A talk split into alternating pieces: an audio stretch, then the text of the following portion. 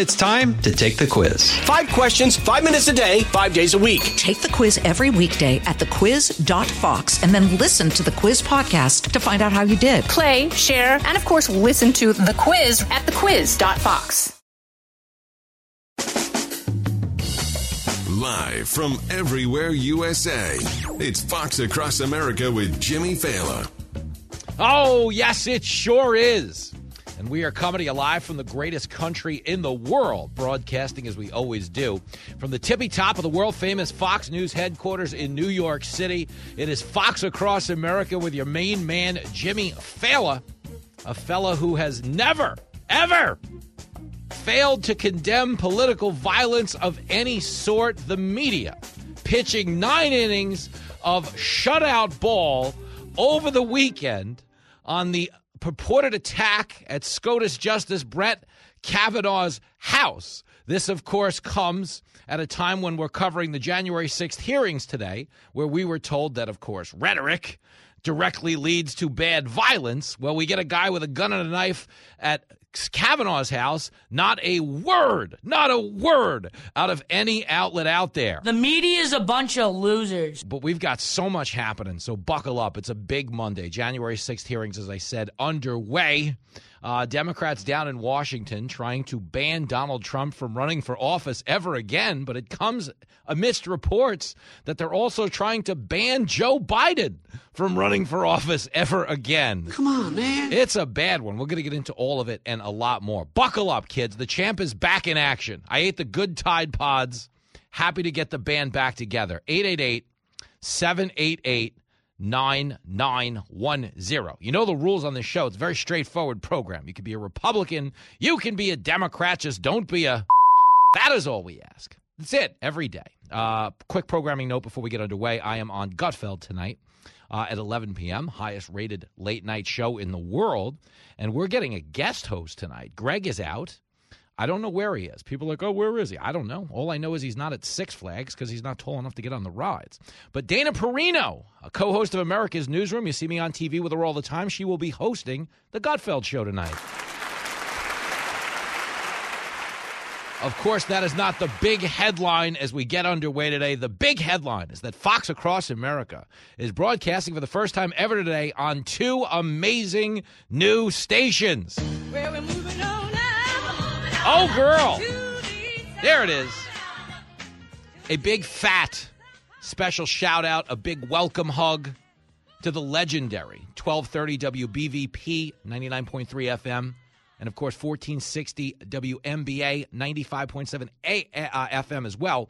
Out in Beaver Falls, Pennsylvania and Ambridge, Pennsylvania, I have to also shout out the legendary Frank Sparks for putting us on the air, which I got to tell you is a very big deal for me uh, for a multitude of reasons. First and foremost, uh, some of you football fanatics out there know that Beaver Falls, the home of NFL legend Joe Namath, who was, of course, the New York Jets quarterback, uh, the last time they won a Super Bowl, uh, which was slightly before we put a man on the moon. So the Jets, you know, Jet fans have been waiting pretty patiently and not so patiently. If you've seen some of the fistfights in our Meadowlands Arena, uh, but more for me, uh, Ambridge, Pennsylvania, and the Beaver Falls region as a home is uh, the, home of a lot of my Polish relatives. Uh, my grandma grew up there on my mother's side. she grew up specifically in Ambridge, and I got a lot of Polish Falcons out there. My uncle Sam, who's 96 years old, still resides out in Ambridge, and we get out there, you know, to see them from time to time. So to be on the air, you know, in a place I've been visiting since my childhood, it's actually like a really big deal. And, and I say that because I want everybody listening for the first time to understand, just to get you caught up on what this show happens to be. Because when you turn the dial and you hear Fox Across America, you assume that the real host must be like bound and gagged, and I've somehow thrown myself on the air. It's like a king of comedy deal where there's like an active hostage situation, and I can't possibly be the real host. Well, the truth is, yes, I don't actually have. Uh, any type of background in broadcasting. I am a former New York City cab driver, and my radio superpower is the fact that I don't actually have a radio superpower. I'm just a regular guy that comes at these issues from the same vantage point as you. Okay, I prioritize what you prioritize, which is the greatness of this country, the safety of your family, and the ability to pursue, you know, life, liberty, and happiness, as we were told by our founders. Uh, I am basically conducting a three-hour-a-day celebration of our unique American privilege. That's what I'm doing. I'm catering to people who are in on the joke. I don't really care which way you vote. I am, of course, a conservative, unapologetically so. But if you're listening to the show, if you live in America, like you hit the lottery, okay? You live in the greatest country in the world, the most tolerant and inclusive society on the planet, okay? There is no better place on earth to be anything than there is right here. He's a lousy dad, but he's right. So when we come on the air every day, it's not like a bile distillery. Like we take the issues ta facing our country very seriously, but we never take ourselves seriously at all. That's the whole hook of the show. The world's on fire right now. We're basically just roasting some radio marshmallows. Okay? That's what we do. So if you want to call in any day of the week, okay? Whether you're listening on 1230 WBVP or you're listening on 1460 WMBA, wherever you happen to be listening, on a transistor radio while you're cooking meth in a Winnebago, Walter White style. I don't really care. All I want you to do is get out of bed every morning thankful for the fact that you live in this country and appreciative of the fact that there's at least one radio show out there where you don't have to agree with the host. I always say every day, the phone number is 888 788 9910 if you want to be a part of the show, but it is also the phone number if you don't want to be a part of the show. You call me up, read me the riot act. I think it'd be pretty good radio. But one way or the other, we are honored to have you on board. Uh, and as we make our way forward, my promise to you. Okay, this is the only campaign promise I make. And it's a radio campaign. It's not a real campaign because I could never pass the background check of a real campaign. I'd be out of there in like 30 minutes. They'd be like, oh, that's, you know, this guy, forget it. Drag him out in cuffs. But the point is, every day when I get on the air, all I'm trying to do is have an honest conversation with you. If this show ends with you disagreeing with every word I said, great. Okay, if some of it comes my fine. I'm not an activist. I am a talk show host, and that's all I will ever try to be for you. Um, if you happen to meet me at like a radio station event, you come to one of my stand up comedy shows, I will also be a guy who makes you feel better about your own eating and drinking because the people on this show get a little carried away with the old fork and knife. Fat, drunk, and stupid is no way to go through life, sir. I would, I disagree, Dean Wormer. Uh, fat, drunk, and stupid has gotten me a long way in life, and I will continue uh, to take that path, and I'd be honored if some of you would join me. Can you dig it? Can you dig it? Can you dig it? So it's a day of firsts. It is a lot of firsts. The one thing not new, not new today, is the media just waging a little bit of a war, uh, just a little bit of a war on reality over the weekend. Journalism in this country is dead and buried. It really is. Now, I was hosting Fox News, uh, the Big Saturday Show on Saturday. Uh, I also hosted a, the Big Sunday Show again yesterday.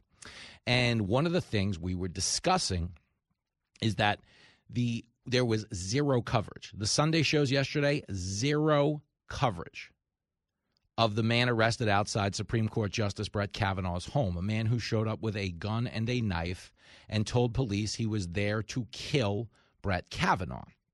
Now, this is very noteworthy because right now, with the January 6th hearings going on, we're being told what? We need to have these hearings because Trump's rhetoric in the aftermath of the election caused political violence. And we have to condemn, you know, political violence. We've got to be out there. We've got to hold people accountable for their rhetoric. That's the whole point of the January 6th hearing. Okay, which is very fascinating to me because this guy who attacked Brett Kavanaugh's home, who was busted by the cops, if you remember, okay, had previously heard Chuck Schumer saying this about abortion rulings by the Supreme Court. Here is clip five. I want to tell you, Gorsuch, I want to tell you, Kavanaugh, you have released the whirlwind and you will pay the price. You won't know what hit you if you go forward with these awful decisions. You shut your mouth, you bastard! But that's Chuck Schumer flat out saying, You have unleashed a whirlwind and you will pay. You don't know what'll hit you. Okay? Those are Chuck Schumer's words. Well, a guy shows up at Brett Kavanaugh's house with a gun and a knife, and you don't hear crickets. That's why I don't read the newspaper, because it's garbage. And the editor that let it come out is garbage. And I want you to understand that's just not some random audio drop we cut of a basketball coach losing it in an interview. Those are also the words of Bill Maher, who is a pretty prominent Democratic media presence who called out the New York Times over the weekend for burying the Kavanaugh assassination attempt. And this is, of course, a day before the Sunday shows. I mean, they pitched a straight shutout, not a word. But here is Bill Maher calling it out. It's clip one. The point I would agree with is the New York Times buried this. Yeah, it was like if a this tiny had been thing below the fold. If this had been a liberal Supreme Court justice that someone came to kill, it would have been on the it would have been on the front page. And that's what's so disappointing about a paper like the New York Times. Because they just wear their bias on their sleeves. And they if it's not part of something that feeds our narrative, it. He knows what he's talking about. Straight up. Okay, understand that. If a Supreme Court justice, if a liberal justice had someone arrested outside their home with a gun or a knife, there'd be 12 barricades around their home. We'd be passing all kinds of emergency legislation in Congress, and they would be blaming every single Republican who ever spoke in front of a microphone for the actions of this fringe lunatic. Now, again, I don't believe that Chuck Schumer is the reason this guy did what he did. But it's very hard to take anyone seriously if they only want to focus on rhetoric from one side. It's very hard to take someone serious if they only want to focus on violence from one side. That's the real issue here.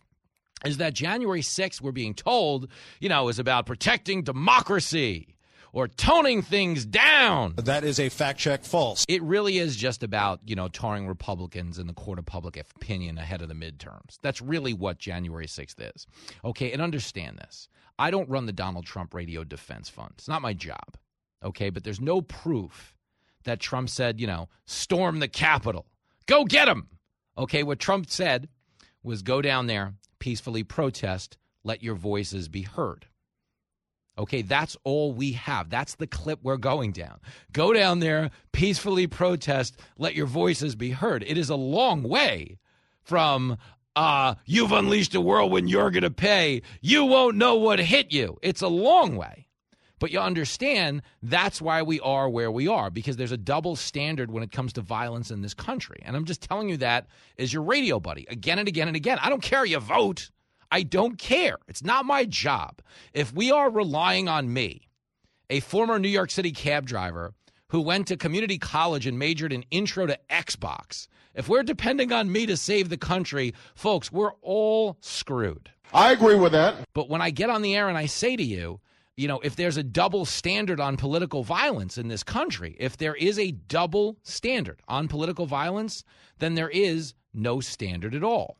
Bingo. Flat out. There's no standard, okay? And I say this as the Capitol hearings are getting underway right now. We all agree it was bad. I was on the air when it was ha- when it happened. I was like, dude, this is terrible. You can't do this. If you're storming the Capitol or any type of government institution, you're not a Republican, you're not a Democrat. You're a straight up. That's what you are. You're the antithesis of what this show stands for.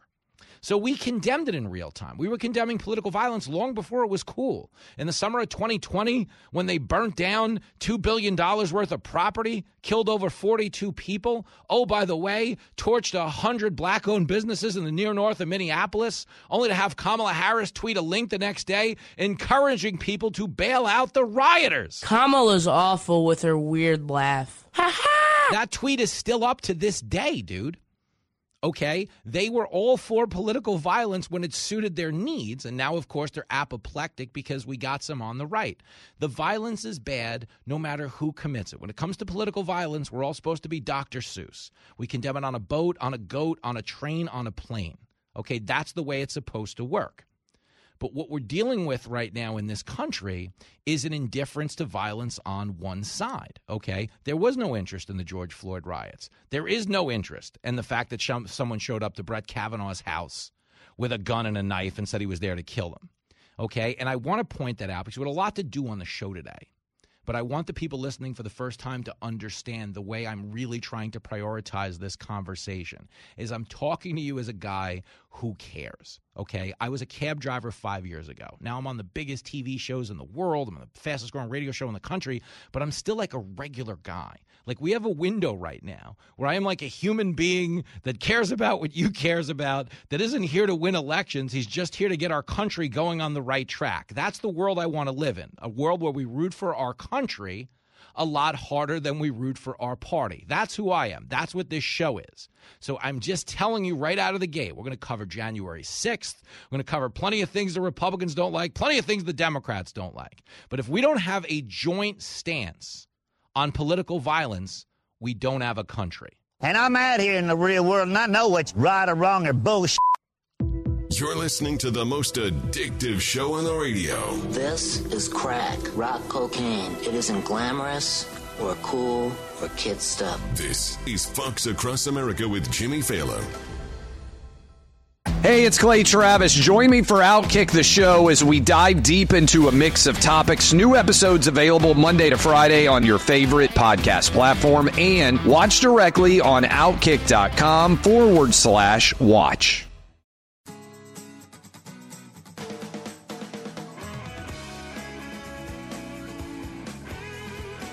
It is Fox Across America with Jimmy Failla back in action. I had two days off at the end of last week. I was on special assignment for the Fox News Channel. You'll see that on the television uh, coming up on the 4th of July without getting too specific. And then, of course, Friday, we were at the Talkers Convention out on Long Island. Shout out to Michael Harrison for throwing a hell of an event. Uh, I got to do some stand up comedy for the radio industry executives and station managers and, you know, program directors and stuff like that. It was a great hang. We had a wild time, uh, but I missed this audience. So if I did not get back to your messages, uh, you can always message me on the Fox Across America Facebook page. I was a little lax in returning messages over the weekend because I had a little bit of TV to do.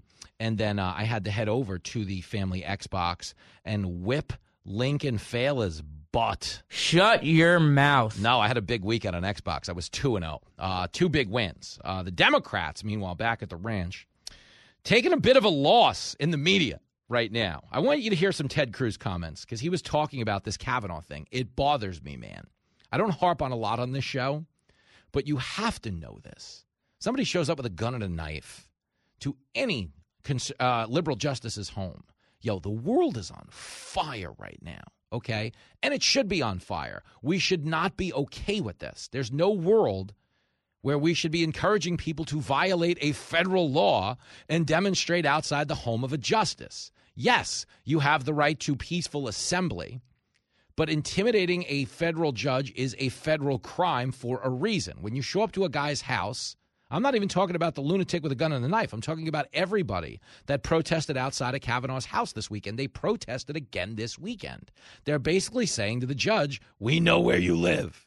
We know where your family goes to school. Understand, people went, okay? The group Ruth sent us encouraged people to go to the school where Justice Amy Coney Barrett's kids happened to attend. Said, Yeah, go check that out. What the hell is the world coming to? Really an end if this is standard operating procedure. But here is Ted Cruz telling the truth, okay? This is clip three. Chuck Schumer went to the steps of the Supreme Court and threatened the justices. The White House actively encouraged protesters to go to the home of Supreme Court justices, despite the fact that it is there's a federal criminal prohibition on doing so while a court case is pending.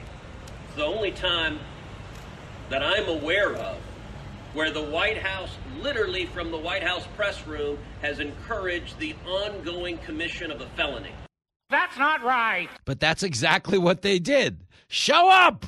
Check it out! Protest! Jen Psaki said it herself. Psaki sucks. Kayleigh was so much better.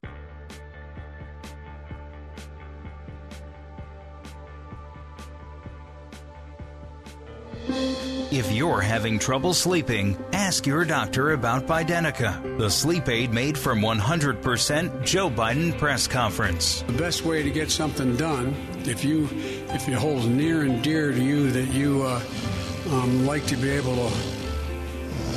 Anyway.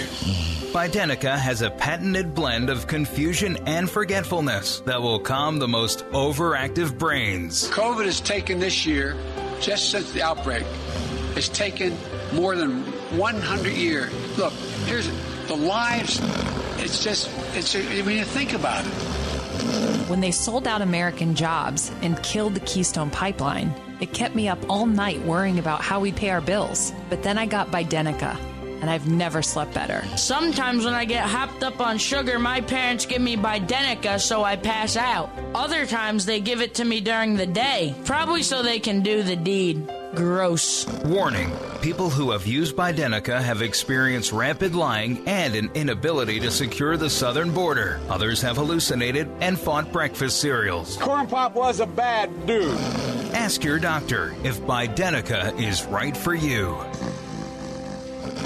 It is Fox Across America with Jimmy Failla, and it doesn't sound like anybody is buying a bottle of Bidenica anytime soon in the Democratic Party. Big report out uh, over the weekend. Politico discussed this in a far reaching editorial. Uh, they interviewed more than 50 Democratic officials. Uh, 50 Democratic officials interviewed by the New York Times. Politico has some quotes in here as well.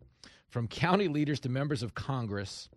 And the word on the street is none of them want Joe Biden running again in 2024. Come on, man. Now, to be honest with you, okay, uh, Joe Biden didn't run in 2020. He was only able to run because COVID restricted the campaign to a stay at home event. He was basically in his house watching Bonanza, and the media was running for him. Tell him like it is. Okay, he wasn't actually out there being tasked with the, you know, the rigors, the burden of everyday campaigning. On the rare occasion where they let him get in front of a microphone, it didn't always end good, you know. If you have a problem figuring out whether you're for me or Trump and you ain't black. You know, that was that moment on the Charlamagne show. They wound up having to like put a shock collar on the guy to make sure he stayed on prompter for the rest of the campaign. Guy's a bit of a mess. But the point is there's no serious person, none, zero, that thinks Joe Biden is running again in 2024 for all kinds of reasons.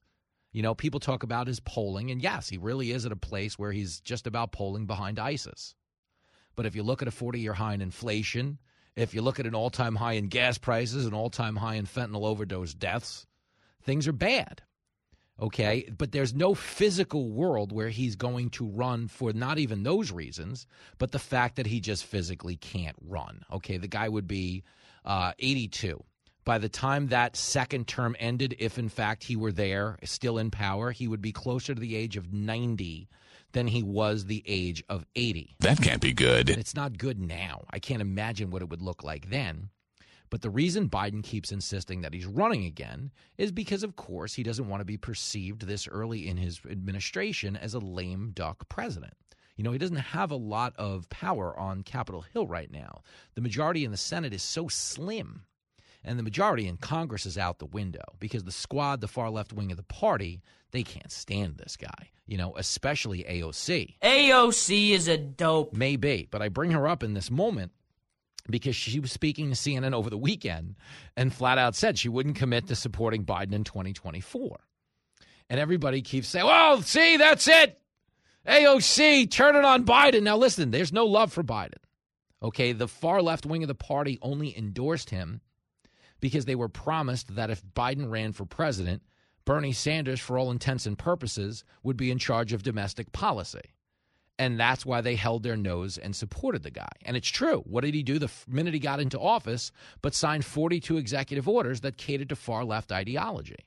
Okay, killed the Keystone Energy pipeline, sacrificed 10,000 American jobs at the altar of environmental virtue signaling. It was a bad move for Americans, but it was a good move for the far left environmentalist wackos. They declared war on a fossil fuel industry, which again, I'm all for wanting to save the planet. But you understand when you cut domestic energy production, you harm the planet. Why? Because we don't change our consumption habits. We have not changed our consumption habits since production went down in this country. All we've done is buy the same amount of petroleum from other parts of the world, other parts of the world that burn it far filthier than we do. So now we're consuming just as much oil as we ever do. We're just getting it from a dirtier place. And oh, by the way, now we have to use oil just to ship that dirtier oil back into our country. We're doing all of this in the name of cutting pollution. That's stupid. Use your common sense. But again, despite having a bit of a stranglehold over Joe Biden. AOC was talking to CNN. She wouldn't commit to supporting him. But the truth is here, and I want you to understand this this is not her giving the adults the finger in her party. Okay, this is her knowing full straight up well. There's no world. This guy's not, he's not running in 2024. I will bet any of you anything. There's no world where he runs. Joe Biden won't be running water in 2024, let alone the country. Here is AOC saying she won't do it. It's clip 18. President Biden, he is saying he's going to run again in 2024. Will you support him? You know, if the president chooses uh, to run again in 2024, I mean, first of all, I'm focused on winning this majority right now uh, and preserving a majority this year in 2022. So we'll cross that bridge when we get to it. But um, but I think if if the president has a vision, and that's something certainly we're all willing to entertain and examine when the when the time comes. So that's a non-answer right now, but of course she was pressed on it. Here's Dana Bash following up clip 19. That's not a yes. Yeah, you know, I think uh, we should endorse when we get to it. But I, I, I, believe that the president has been doing a very good job uh, so far, and um, you know, should he run again, I think that I, you know, I think it's it's. We'll take a look. oh, I'm in trouble. Big trouble. Uh, they, they don't want to endorse him. They also know he's not going to run, so she doesn't want to waste her time. Because if she comes out right now and says, no, no, I'd endorse him, that also puts her in a bad position with other candidates who might potentially wind up running. Then they've got to go back and revisit. But you said you were a Biden person, and we know Biden's in the race, but what has changed about, you know, they don't want to do it. Okay. Bret Baier, who, of course, hosts Special Report, I mean, hosted well, like Bret Baier, you know, singers sing, painters paint. Bret Baier just throws shutouts on Special Report. And he was talking about how a lot of Democratic Party leaders are concerned. They're voicing concern because Biden is starting to do some media. You know, he did, if you remember last week, he was on with Jimmy Kimmel last Wednesday. I don't remember that ever happening. But it did. He was on there. He did about 30 minutes with Jimmy Kimmel. And some Democratic leaders are taking this as a sign that Biden's intent on running again, which they want no part of. Here it is, clip 20. The whisper is now much louder in just the past few weeks.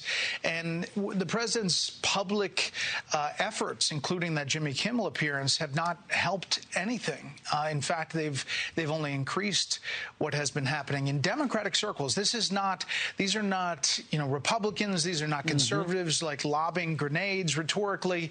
They are Democrats saying we have a real issue, a major issue, in the words of David Axelrod. So I expect that to increase, um, and depending depending what happens in the midterms. And if it if the election were held tomorrow, it would be a massive red wave. There's a lot of time to, before November, uh, but there's not a lot of time to steer the ship of state, the aircraft carrier, away mm. from inflation and the problems that they're facing. That's true. That is true. Spot on analysis by the great Bret Baier. Biden's a big drag on his party right now. Uh, you know, when we talk about the conditions on the ground in this country, there's been such a massive compromise in the overall quality of life here in America. Whether it's a lack of good on, goods on shelves, whether it's the for, the affordability of those goods, whether it's the affordability of gas, whether it's the crime you see in the streets, everything that we're looking at right now under this president has been compromised in quality. Biden sucks. You know, and the big issue we have right now going forward is it's taken the Democrats on the generic ballot into Biden territory. They're facing their largest deficit on the generic ballot in the history of the generic ballot. That's why you keep hearing things about a red wave and the Republicans are going to win everything. They are. They're absolutely positively going to win everything in the midterms because Biden has run the place into the ground. And that's why, you know, when he gets out there and starts doing little press tours and says he's going to be traveling the country, maybe even the world, the perception becomes, well, this guy's, you know, looks like he's going to be running again in 2024. And when the people who care about moving the Democratic Party forward see Biden, you know, making overtures about running again in 2024 to a man, to a woman, to a they, to a them, they all have the same reaction. No, God! No, God, please, no! No! No! They do not want this guy running. Okay, another reason why is, as I said, he's historically unpopular. The country is in a historic downturn But then there's just this exhausting thing going on. It's very Trumpian. Okay, do you remember where people were exhausted by Trump because, you know, he you know, you never knew what he was going to tweet when he got up to pee in the middle of the night, you know. You just never knew. You never knew what you were going to wake up to. What kind of bombshell? Did he call some actress Miss Piggy? You know, did he insult R- Rosie O'Donnell and call her a land whale? You know, did he did did he go after the women on the View again? They all hate each other. You know, a lot of them do, but you just never knew where this was going to go with Trump, and people are experiencing the same problem with Joe Biden. We're in a situation where every time he opens his mouth, it doesn't. You don't get the feeling anyone knows where it's going to go, including him. Okay, here is Biden in L.A. wrapping up his trip over the weekend. And in one 30 second sound clip, I'm about to send you, I'm about to play you. I'm going to play you a 34 second sound clip. Buckle up. It begins with him saying he hasn't decided if he will go to Saudi Arabia. And it ends with him saying that he's going. This man needs a retirement home and a warm bowl of soup. Listen to this clip. It's fascinating stuff. It's clip 22. Have you decided, sir, whether to go to Saudi Arabia? No, not yet. What would be the uh, holding up the decision at this point? Are there commitments you're waiting for from the Saudis or on the negotiations over peace? No, no. The commitments from the Saudis don't relate to anything having to do with energy. It happens to be a larger meeting taking place in Saudi Arabia. That's the reason I'm going. And it has to do with national security for them, for Israelis. I have a program, anyway. It has to do with much larger issues than having to do with the energy. We have a president that is clearly not all there. Did you hear that? Have you decided whether you're going to Saudi Arabia? No. But there's a meeting going on in Saudi Arabia that's bigger than just Saudi Arabia, and that's why I'm going. Have you ever had a checkup? Did you hear that? That's a 34. Yeah, you figured out whether we're going to Saudi Arabia? No. But you know, there's a big meeting in Saudi Arabia, and that's why I'm going over to Saudi Arabia. Biden's lost his marbles. It's a mess, man. But bigger than all of this. Okay, the reason he won't be running in 2024 is the lying really did catch up to him. Okay, yes, we joke about the fact that the elevator doesn't go all the way to the top floor. Yes, we joke about, you know, not even joke, I mean, it's a reality that this is a bad situation from the poll standpoint for the Democrats, but a worse situation from the quality of life in this country. Again, you can't afford gas. They're not even putting prices on the pumps anymore. It's just pictures of the sex act you'll have to perform behind the station in order to afford a gallon of gas. Like, hey, you fill it up on the missionary. It's bad. We're getting screwed at every turn under this president. But bigger than even that is the fact that he has lied at every turn, man. What did he tell you about the state of Georgia? Voter ID. We can't have voter ID. That's Jim Crow on steroids. This is Jim Crow on steroids, what they're doing in, in Georgia. That, that was the claim. Asking black people to show voter ID was Jim Crow on steroids. It was worse than original Jim Crow, where they were physically attacking people to deny them the right to vote. Never mind that since Georgia's early voting law went into effect, early voting is up over 220% in the state of Georgia. There's no voter suppression. Would you stop it? Okay, but he's a guy who told you the cops are systemically racist. They were Jim Crow segregationists in the South. Anybody who didn't agree with him on his Voting Rights Act, okay, had to decide if they wanted to stand on the side of Abraham Lincoln or Jefferson Davis, George Wallace or Bull Connor. I mean, he gaslit the country along racial lines to the moon and back. If you remember down at our southern border, he told you with a straight face that border agents were whipping Haitian migrants. No, they're going to pay. There's going to be an investigation. Those people are going to pay. Nobody paid. You want to know why? Because they knew at the time the photographer who shot the video and posted the images said, hey, these are split rein horses. Nobody's whipping anybody. But yet they ran out and said, oh, this takes us back to the days of slavery. They've lied about everything.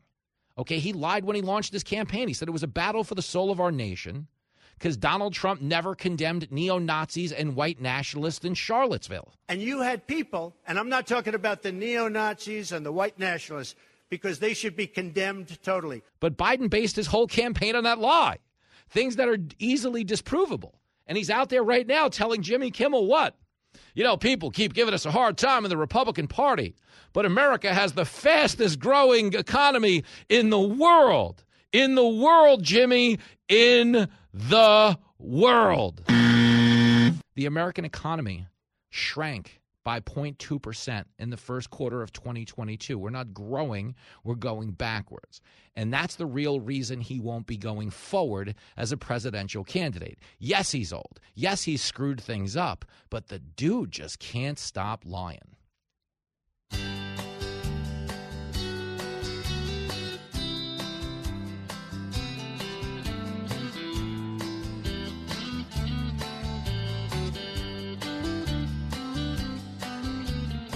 White House girls send Biden to bed early because he's really old and he's senile. He makes up so much crap, the country's worried. He's lying like it's going out of style. You can't hide Joe Biden's lies. For a while, they made Psaki try. I thought by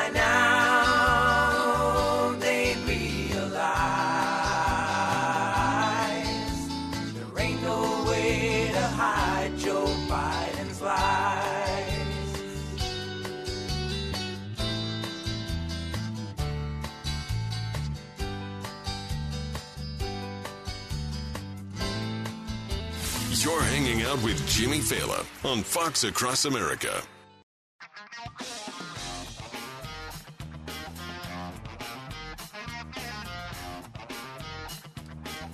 Oh, girl.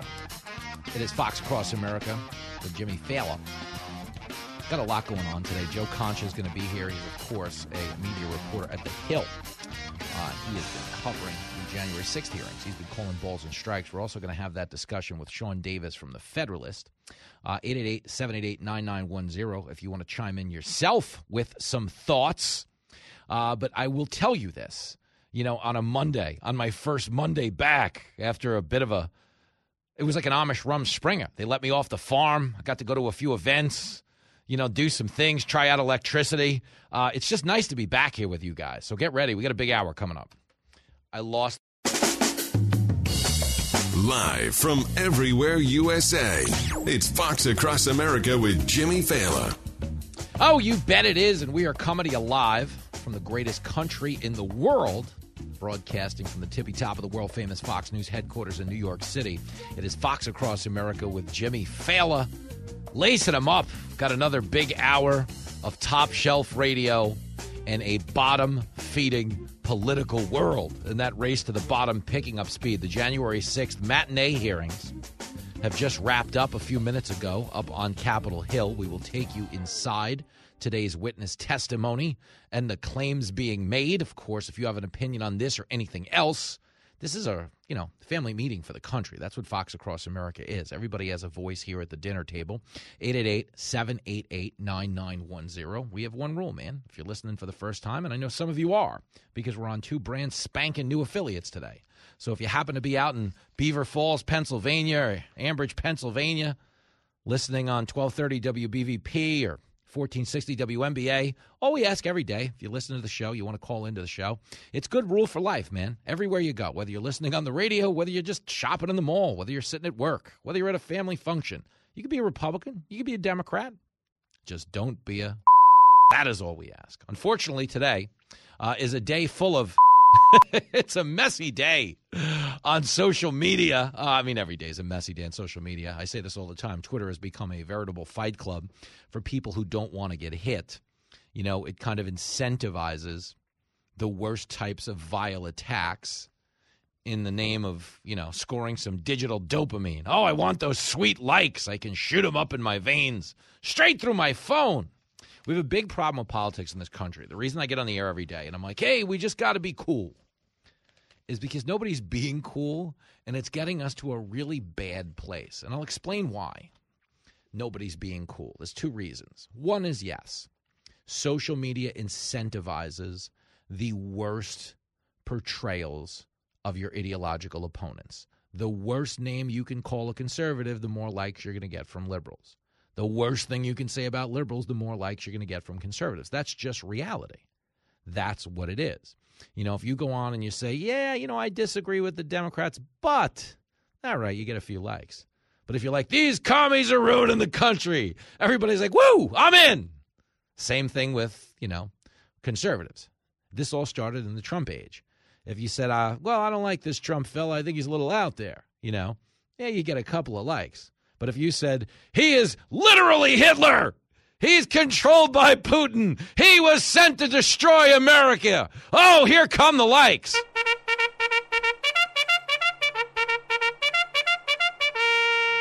And that style of, you know, political discourse, sadly, has taken hold in this country. And it's not, there's no, you know, there's no nuance when it comes to what we're discussing. Like, I'll give you a good example is everyone is dealing in absolutes, even if they don't have absolute proof. Okay, Jamie Raskin, okay, he's the guy leading the January 6th committee.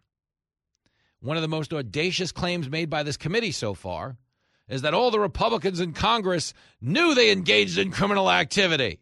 So they were asking Donald Trump for presidential pardons after the fact. Wrong. Okay, I can say this is wrong because Jamie Raskin was asked yesterday by CNN, of all places, whether or not there was proof. CNN. CNN is the worst. They really are. And as much of a home game as it is for Jamie Raskin, he still couldn't give them proof. He still wouldn't commit to having proof of this. Here it is, clip eight. How many of your colleagues in Congress did that? And what evidence do you have? Because you know that Congressman Scott Perry is denying it. Yeah. Well, the seeking of pardons is powerful demonstration of the consciousness of guilt, or at least the consciousness that you may be in trouble. And that's what's so shocking about this uh, it's not just one. And you it, have evidence that this happened. It, it is multiple members of Congress, as the vice chair said at our opening hearing, and um, all in due course, uh, the details will surface. So, so guess there's evidence. Um, we're, everything we're doing is documented by evidence. Uh, unlike the big lie, which is based on nonsense, as uh, former Attorney General Barr said. You ought to be ashamed of yourself. He doesn't have any evidence. If they had evidence, they would be leaking it everywhere right now. Just like if there was evidence that Donald Trump coordinated the attacks on the Capitol, it would be leaked. It would be everywhere. We're, we just wrapped up day two of the hearings. Day two of the hearings. And they haven't produced a single scintilla of evidence that Donald Trump coordinated these attacks on the Capitol. What they're trying to do is just draw a loose line. Well, Trump said the election was stolen, so they attacked the Capitol. But if everyone who says an election is stolen should be prosecuted for any unrest that has ensued, why aren't we talking about the four years the Democrats spent telling us 2016 was stolen? The four years that resulted in massive spikes in crime, attacks on our institutions in Washington, attacks on the Supreme Court, the burning okay, of Washington, D.C. in the summer of 2020, the stoning, bricking, and rocking of Secret Service agents who were treated outside the White House after the siege got so severe the president himself was ushered into a bunker by the Secret Service because they thought the White House was under attack. Again, I condemn all kinds of political violence. I don't think it's good. But in this age where we only prioritize political violence if it suits our political needs at the time, what you'll find again and again and again is that people to make their case are willing to go to unimaginably stupid places if they think it'll bolster their claim. Here is Garrett Graff on CNN saying Fox News, Fox News is an unindicted co conspirator in the violence of January 6th. You're not telling me the truth. No, listen to this. This is fascinating. This is Garrett Graff. No, it's Fox News. Here it is, clip nine. Fox is sort of step by step lying to the American people night after night in a way that has torn their viewers from reality. I, I think that it is uh, not surprising to me that they kept the truth of the Thursday night January 6th committee hearings from their public. Uh, because it, I think it, there's a very strong argument that Fox News writ large is effectively an unindicted co conspirator in the violence and insurrection at the Capitol on January 6th. Are you stupid or something? I mean, really think that's so bananas. Okay, first and foremost, Fox News was roundly in real time on January the 6th. I was on the air, I was one of the people doing it. Nobody on Fox News thinks what happened at the Capitol is okay. We think it's disgusting. We thought the president was wrong to speak that day. A lot of us said so on the air before the speech. We thought he was wrong to say the election was stolen without any type of proof, which is why the president bashes Fox News all the time. You know, we're not out there running the Donald Trump Radio and Television Defense Fund. We are often at odds with things Donald Trump says, which is why there's so much incoming fire towards this channel from a guy like Donald Trump. How many times have you heard him trash Fox News? It's because we don't obviously have his back just to have his back. We have his back when he's on the right side of a story, like the Russian collusion narrative. We didn't have his back. We had the truth's back. We knew it was a scam, bought and paid for by the Clinton campaign. It was opposition research, the Steele dossier, designed to build a counter narrative to the Hillary Clinton email scandal. And we knew that from word one. And we watched one anonymously sourced bombshell after another, which weren't true.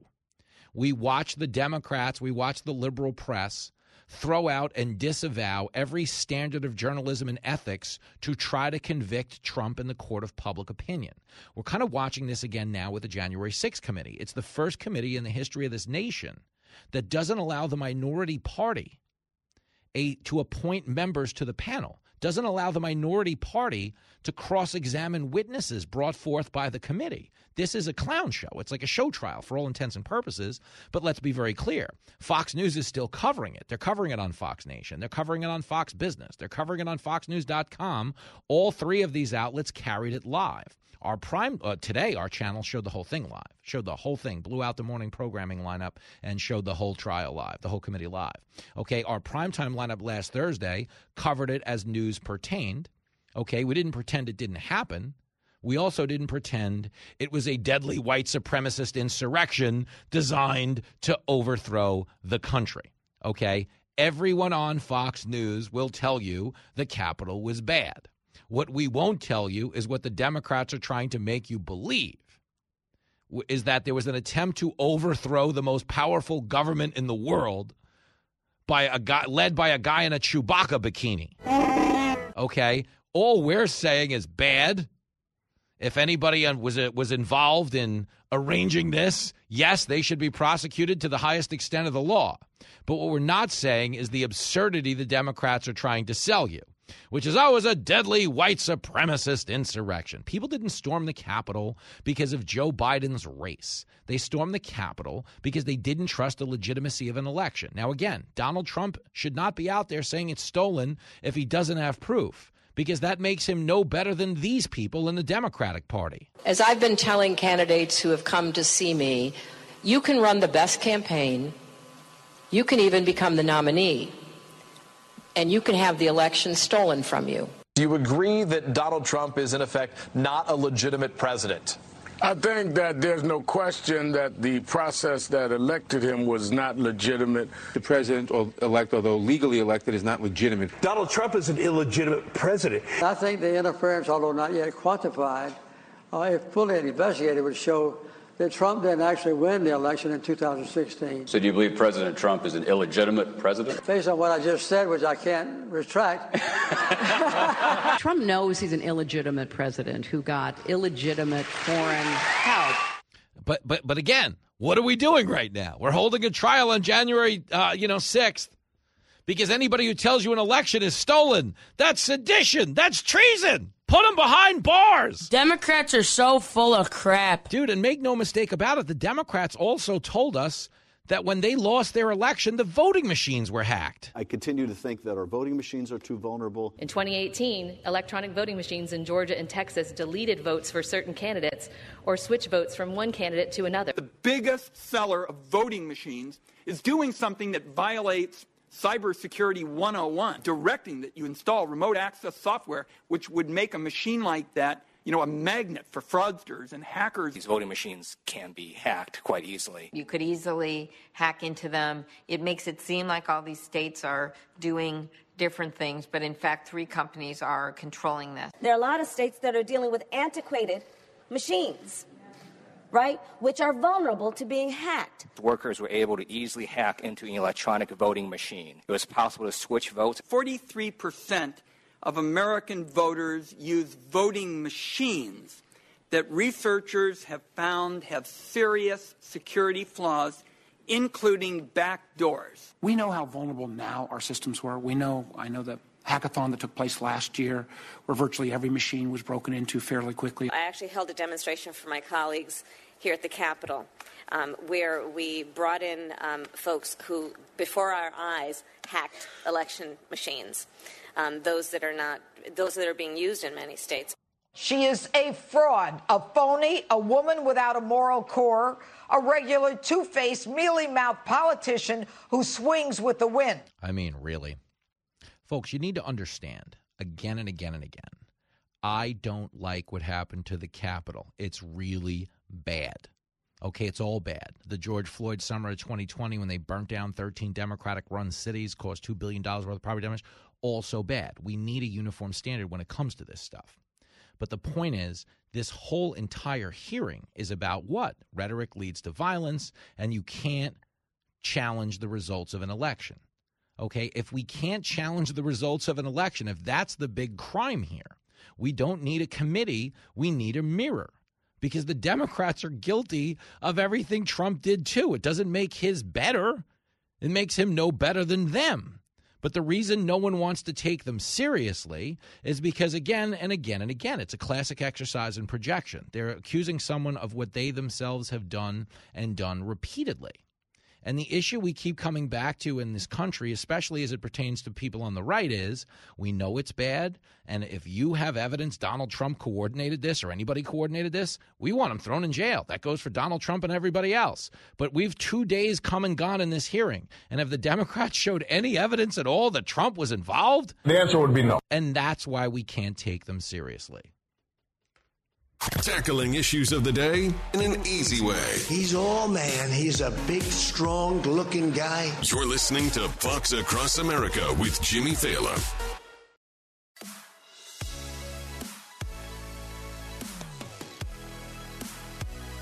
It is Fox Across America with Jimmy Failla. You know, the January 6th committee isn't going particularly well.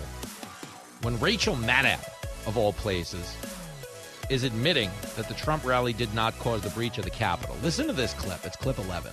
Just the key point that yes, there was a pro-Trump rally at which the president spoke, and you can we can absolutely talk about all the things the president said there. But the idea that that rally is the thing that got out of hand and that somehow resulted in the breaching of the Capitol, that rally was very far from the Capitol. Yep. And the people who, as you say, did the initial breach that allowed everybody else to come in, they never even went to that rally.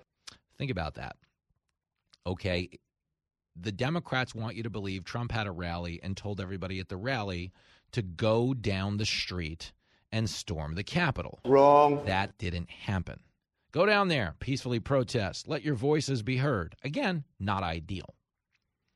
But this claim and the reason we have a January 6th committee. Well, the reason we have a January 6th committee is because the first impeachment didn't go anywhere. Because this is basically the director's cut of the first impeachment. Well, uh, excuse me, of the second impeachment. Well, what if we re-show the footage in prime time and we bring in an ABC News reporter and we put some music underneath it? Okay, again, they spent today interviewing my former Fox colleague Chris Stirewalt about whether or not the 2020 election was stolen. They showed footage of Bill Barr, who said to the committee the same thing he said on the show. The fraud did not rise to the level that Donald Trump was being told about by a very drunken and intoxicated Rudy Giuliani. Basically, the Democrats did make a lot of changes to how we vote in the run up to the 2020 election. They used COVID to get it done. There was ballot harvesting, there were drop boxes. We increased our reliance on mail in voting. And a lot of prominent conservatives came on the show in the run up to the election and was like, hey, man, they're juicing turnout. This isn't good. Okay, but it doesn't mean they stole the election on election night or any night thereafter. We don't actually have that proof. And as Bill Barr famously said on our show, okay, Trump was being told things that were completely out of line with what happened because a lot of guys like Rudy Giuliani were making money by telling him this. We're getting White House access by telling him this. And Trump was out there saying night in and night out, it was stolen, it's a fraud, it's nothing we've ever seen before. So again, I'm not here to exonerate Trump. He was saying things that shouldn't be said. But that doesn't mean he coordinated an attack on our democracy. It doesn't uh, mean he coordinated an attempt to overthrow our government. Nobody showed up with weapons. In the deadly white supremacist insurrection, the only person killed that day was an unarmed Trump supporter by the name of Ashli Babbitt, who got shot in the throat by a Capitol cop. Now, you can bet everything you have that if an unarmed female Democratic protester got shot in the throat by a cop, we would be burning the country right now in response. But in this instance, you don't get a word about Ashli Babbitt, and this is why we can't have nice things. There's a really dangerous double standard in our country right now. And we're supposedly having this January 6th committee to prove that Donald Trump coordinated an attack on the Capitol, but we are 48 hours into these hearings now, and they haven't even presented a piece of evidence that there was even an attempt by him to coordinate these attacks, yet they're still carrying on with a straight face. I'm telling you, it's embarrassing stuff, man.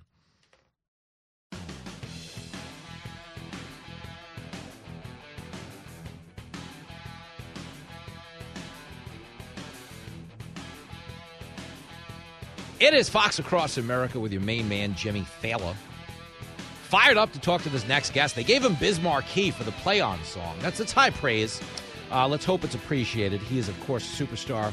Uh, guy runs the Federalist. I mean, there is no higher praise than that. Sean Davis back on the show. Hey, man. Hey man, you got what I need. Dave, I was going to say, Davis, can you can you get with a Biz Markie intro? That's a big intro. Oh, absolutely. So love Biz Markie. That a man. Well, let me tell you how this works on this show, just so I can deal you in on a spectacular confluence of events that once happened on this very show. Okay, we have something called a rotator. And what that means is I'll give, you know, Josh, the engineer, like, you know, 50 or 60 music beds, and you just rotate and play them as we come in and out of break. It's stuff I like. So what the rotator does is, you know, just randomly pulls a song out of the hat for each guest. And one day we were having, you know, Iowa Senator Chuck Grassley, who is in his late hundreds. Um, he came on, and oddly enough, the Rotator played him um, It Takes Two by Rob Base and DJ E-Z Rock. Do you know that one? Has a little bit of an aggressive hip hop beat. I don't know that one. Oh, you have no idea then. We almost have to play it for you by the end of the interview. Anyway, Grassley just completely, totally loses his as he comes on, he's like, What the hell is this? What kind of show is this on? And anyway, he muscled through the interview, but I'm fairly confident he fired his press people. The point is, we can ascertain that you have not fired your press people. Not yet. the interview is young. Uh, well, I, I, w- I would imagine uh, you're down in D.C. You are as riveted as I am by these January 6th hearings. Uh, a little bit of a racket so far. I was told that it was going to prove that Trump coordinated the attacks. They didn't even talk about that today.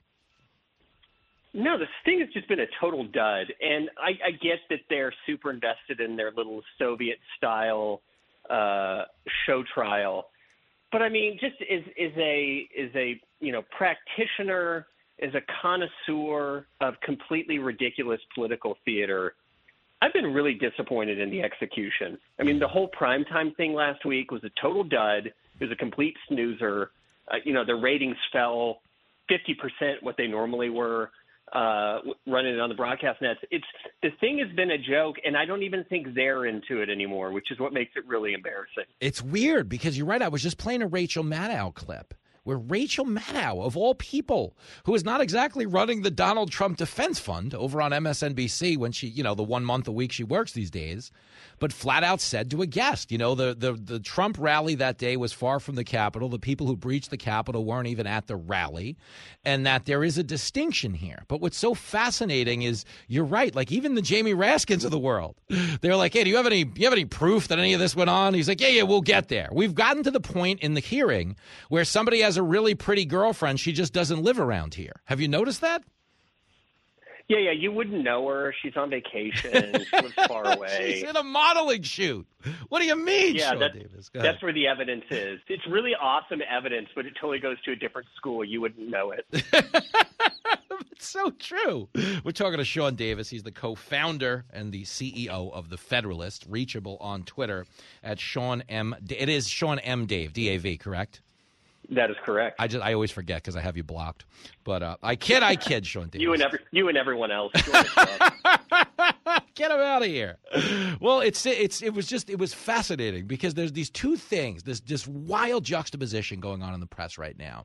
Obviously, the focus of January 6th, political rhetoric leads to violence, but we did get a guy arrested outside of Brett Kavanaugh's house last week who had every intent of committing all kinds of violence, and they pitched a legitimate shutout this weekend. He didn't get a word on the Sunday shows. Now, is there is there a world where let's say somebody showed up at Justice Sotomayor's house with a gun and a knife and said he was there to kill her? Is there a world where that doesn't get mentioned on the Sunday shows? Uh, if you showed up at Sotomayor's house with a sign that says, I think you're a nice lady, but I disagree with your politics, you would probably find yourself in Gitmo within an hour. They would they would they would authorize a bill to bring back waterboarding, no?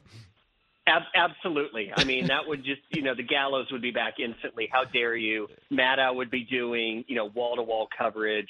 Jim Acosta would be at the uh, nearby cardboard supplier to figure out who made the actual sign that was used to threaten her. It's just absurd. And the reason the left hasn't said a thing about it, uh, quite honestly, and this may be disturbing for some people, is they're disappointed it didn't happen. Oh, There, there's no other conclusion. They want this. They want the justices terrified. They'll do anything to prevent uh, Roe from being overturned by the Dobbs case. And if uh, violence is what they require, so be it. That's why we haven't heard a peep from anyone, up to and including the Attorney General of the United States. which is so crazy because it's an attorney general who was after parents at school board meetings. Like think about that. And the and the dad that they went after in Virginia, if you remember, who really started this whole hullabaloo about de- designating parents as terrorists, was a guy who showed up to a school board pretty upset because his daughter was raped by a transgender student and they didn't want to make a story and ban the student because it was the beginning of pride month so the, I, I kind of feel like the dad was there on pretty solid parental grounds no Yeah, you, you if you put this in uh, like a political novel as something that happens in your book, Mm-hmm. your editors would laugh you like a- out of the writer's room. Like So true. it's so absurd. Mm-hmm. This guy's daughter is sexually assaulted at school. He goes to the school board to tell them about it. They arrest him, and then the Attorney General of the United States brands him and anyone else who goes to school board meetings to complain about stuff domestic terrorists. But the guy in the woods with a knife and a gun, ready to go a Supreme Court justice to block a decision from coming out, uh, no joke. The U.S. attorney in the area put out a statement that said, "Oh yeah, we totally are fine with people protesting at, at their houses, even though that's actually against the law. There's a federal law prohibiting that." Oh, it's crazy, and this is why we can't have nice things, Sean Davis. It really is. There's never been a dumber time to be alive than right now. By the way, I, I wanted to bring this up. Um, Biden, the Saudi Arabia thing. I don't know if you saw the clip, but the clip opens with him saying, "I haven't decided whether or not I'm going," and it ends with him saying, "I'm going," which is, you know, very Biden-esque. But why the hell are we begging Saudi Arabia for oil, knowing we have what we have here? Is there? Is there? What am I missing? Yeah, it's crazy to watch because it, it's it's like going to your neighbor to beg them for a cup of sugar when you've got like a gallon sitting in your pantry. uh, it, it makes no sense at all unless you you view this through the lens of Biden and the completely kooky uh, eco left wanting to permanently destroy the capacity of U.S. to uh, extract, refine, and produce its own oil because that's what it looks like to me. The guy rolls in, immediately shuts down leases, uh, stops the Keystone XL pipeline. Um, he's crippled the U.S. Uh, the domestic energy industry, and I think it's done purposefully uh, for the long term to force us into these uh, electric cars. And the reason he's going to Saudi Arabia and other stuff is that he needs a short-term political lift. So long term, he doesn't want us using oil, but short term, he's in trouble. So he'll go ask the Saudis for a solid to give us some oil to get him out of the uh, the hole he's dug himself in. It's so insane. And in this instance, you're going to your neighbor's house for that cup of sugar, but the neighbor can't even hear you knocking on the door because he's killing a journalist in the living room. You know, it's bad. Uh, we're talking to Sean. Hate it when that happens. Isn't the worst? You know, these neighbors these days, Sean Davis. And I did see, I wanted to tack this one on too, because we talked about this earlier in the show. So AOC won't endorse Biden in 2024. Not that I think the endorsement carries a ton of weight, uh, but there's no world where he's running in 2024. Like, that's what I wanted to ask you is like, when do we end the charade that there's a, there's a chance that he's doing this again? Because there's, it's not happening. So is this like him just trying to keep up appearances so he doesn't become a lame duck president? Like, why are we doing this? So I'm going to be super contrarian here. Okay. And, and and the reason is that I witnessed what happened in 2020. There's no reason on earth they put should have put that vegetable on the ballot, and yet they cleared the field in a completely corrupt and obviously orchestrated way to mm-hmm. get him on there, and they somehow win the election with all the mail-in stuff. I didn't think any of that was possible at the time. Mm-hmm. So why wouldn't they do it again if they could already? If they already pulled it off. So why wouldn't they do it again? Okay, well that I do think that's a good a good point. So I said this yesterday. I was on the Big Sunday show and I said that you know if he could run without running, like in a COVID atmosphere, because he didn't have to run in 2020. You know what I mean? Like I, you know there really were in the summer of 2020, I believe, more Bigfoot sightings than Biden sightings. He didn't have to come out much, and the media ran for him. So you basically saying if we wind up in a situation where we get some spectacular variant or something like that, uh, and he can stay home, that's how they'd pull it off. Oh, no, not, not even that far. Uh, if you have a media and every single major institution of power who's all in on keeping this regime in power, like like they were in 2020, what's to stop them? Like, why wouldn't they just run the same playbook again? You've already got the mail-in votes, so you can just kind of create those at will. You've got control of the media infrastructure. You've got all the corporations with you. Who says they need COVID to run the same playbook? That's that's my only point. Is I, I put nothing past these people in this next election because what they did in the last one worked. Wow, it is crazy. We're talking to Sean Davis, the co-founder, CEO of the Federalist, uh, an organization not only responsible for some of the finest journalism anywhere, but some of the best drinking in Washington D.C. You know, I talk to Chris Bedford from time to time, and I, you know, I talk to I'm Mollie so Hemingway. sorry to hear that. Yeah, well, and we've we've had this discussion at great length before. But uh, have are have you encountered one organization that can drink with the Fed? Is there anybody out there? Because Reason magazine, I know the Reason guys, they're all drunks, but I don't know that they, they can drink with the with the prestige of the Federalist. That's my issue. Like Reason's drinking well liquor. The Fed doesn't strike me as a well liquor crowd. Yeah, yeah, we're we're we're definitely uh, uh, getting the dregs off the uh, the the bar strainer there. But I mean Bedford, he's he's our ringer. So if you've got your fantasy team, he's your number one pick, option or pick You go with Bedford number one. When it comes to drinking contests, Bedford's, you know, like every five years in the Little League World Series, there's that one kid who drives to the games because he's clearly 19 years old. That's Bedford. He would be. We had a we had a guy Danny Almonte, who uh, he was in the Little League World Series. Probably Josh was that like ten years ago. Hey, I think he struck out like literally every batter he faced. And by the time the World Series was over, we found out he had like kids on the team. He was like a 29 year old guy with a union job. And uh, you know nobody likes a good ringer reference more than me. I think is the point here, Sean Davis. Uh, but the last thing before I let you go, uh, we do have uh, as the week plays out this week some red flag legislation coming our way one way or the other. I feel, and again, you know, you're welcome to disagree, but I don't feel like I would trust this government to tell me who should and shouldn't be red flagged, given the double standards we've just outlined when it comes to political violence. So, are the Republicans kind of doing the Democrats a solid here by playing ball on this one? Yeah, they're a bunch of idiots, and, and, and all ten of them. It's it's no coincidence that not a single one of the ten Republicans is running for reelection or is in cycle right now. Not a coincidence. And the idea that they would go along uh, with a party that invented a rape hoax against a Supreme Court justice to keep him off, that uh, threw up somebody named Michael Avenatti as a potential contender for them, and, and like it's so it's utter madness. If they're going to go and say a dad at a school board meeting is a terrorist, nothing is going to stop them from calling your local uh, police department and, and saying, "Hey, this person on the internet who disagreed with me about stuff, it's a terrorist. You need to take his guns." like, how stupid do you have to be to go along with that? Oh, it's so sick and it's so true. And as it pertains to Avenatti, I don't know if you saw it. He's trying to get another plea deal now because he stole millions of dollars. You don't hear a lot about it. Like I have these two montages I play on the show where they're calling him like a presidential hopeful. You know, he's the Trump's worst nightmare. You were the one who told me last time you know, when I asked you about the death of shame, I think your line was it was so dead it can it can vote Democrat in the next election. but the Avenatti thing, would there ever be a world where they would acknowledge that? They wouldn't, would they? No, never. Brian Stelter's trying to forget the 5,000 times he had him on his show. it's so true. He's so embarrassed by him. Oh, it's so it's so true. But you want to know what's funny about that? I do believe, as bad as things are, I do believe Avenatti is disavowing more knowledge of Stelter than Stelter is of Avenatti. That's true. 100%. Uh, Sean Davis, you are more than just a friend. Don't ever take Bismarck's word for it. I love talking to you, buddy. Be well.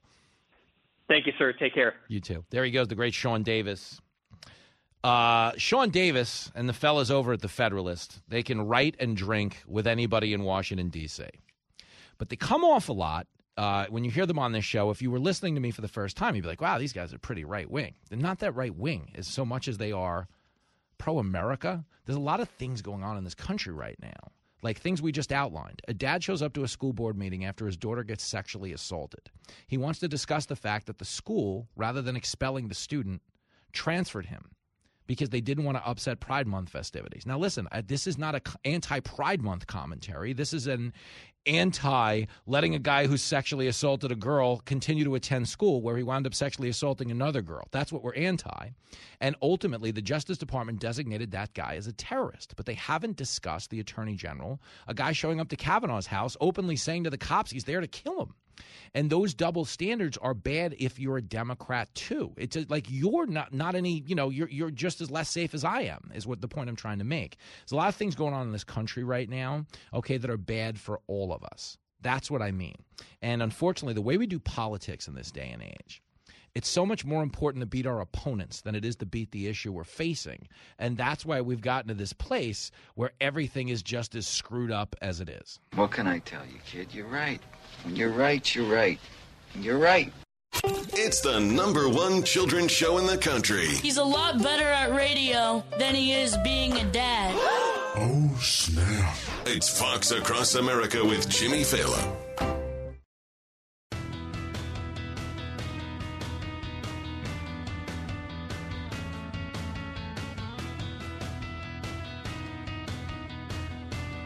It is Fox Across America with your main man, Jimmy Failla. And I got to stop the program here for a second and give a shout out to a Fox Across America super fan, Caitlin Michael. Caitlin had a birthday over the weekend. We're kind of best pals. She listens to the show all the time. She watches me on the television. We wanted to put her on the air right now and have me formally wish her a happy birthday, but Caitlin's doing a little bit of day drinking, uh, and I don't know that Caitlin is in any capacity to come on the air. This could be a problem. Yeah, a big one. You know, if she doesn't get past Mikey, Mikey will put anybody on the air. Mikey, guy could call up and be like, "I'm going to blow up the studio." Mikey's like, "Can you hold one second? Jimmy will be right with you." There's no we, we play no defense. Okay, this is like the southern border of call screenings. Anybody's welcome. But in this instance, Caitlin, uh, we're playing a little defense, but we are wishing you the happiest birthday, allowable by law. And if it somehow gets beyond the law, I do know a lot of attorneys here at Fox will just flash the bat signal. You can message me on Facebook. Kenny has passed. He has passed the screening process, the strict screening procedures to get on the line here, and he joins us now from Southern California. Kenny. Hey Jimmy. My hey man. Jimmy, how you doing? I'm good, buddy. You know, by the way, really quick, I know you got a lot on your mind. My family uh, will be in Southern California. I'm hosting Fox News's Fourth of July special from the Santa Monica Pier. Are you going to be out there? I'll try. I'm in a wheelchair right now, so it's kind of hard to get around. Okay. Well, if you're anywhere, but if you're ga- with the gas prices the way they are, I guess it's a good thing. yeah, we're just going to say your wheelchair is better than my car right now, pal. Uh, Oh yeah, but- but- it's just a, it's just it's hard in the orange. It's yeah, I was going to say it's a mess. But I think your point was that you don't think the Republicans can do a lot, even if they take back control, right? Well, yeah, I'm wondering. Uh, with I mean, they can stop the Dems from doing things, but everything has got to go past Biden, and Yeah. he's going to shut down anything they try to do. So, Mhm. it's going to be a moot kind of a moot point as far as are they going to be able to do anything other than stop the Democrats from. But that's not nothing. That's not nothing. You know the old adage like defense wins champions championships. That's Yeah. that's true. We need some defense right now just to stop this runaway bad spending machine. But Kenny, epic call. Uh, we're coming up against a commercial break, but we'll do it again soon, brother. Live from everywhere USA, it's Fox Across America with Jimmy Failla. Oh, yes, it sure is. We are coming to you live from the greatest country in the world, broadcasting from the tippy top of the world famous Fox News headquarters in New York City. It is Fox Across America with Jimmy Failla fired up to bring you an embarrassment of radio riches in this hour. Joe Concha, media reporter at The Hill, a guy who has been calling balls and strikes on the January 6th hearing, is stopping by to throw the challenge flag because there were some wild claims being made this morning. I'm as mad as hell, and I'm not going to take this anymore. He's a passionate man. Plus, Chris Bedford will be here as well, senior editor over at The Federalist. Your fine self also welcome at 888 788 9910. You know the rules on the show, but some of you are new to the party, so we'll lay them out for you one more time. Fox Across America is an all skate. Everybody is welcome on the dance floor. Just come on out. You could be a Republican, you could be a Democrat, you could be an independent, you could have voted for Kanye like I did. All I ask is that you don't be a that is all. We're making history today, really quickly. A couple of quick programming announcements. If you want to watch me on TV tonight, I will be on Kennedy at 740, 740 Eastern Standard Time on the Fox Business Channel.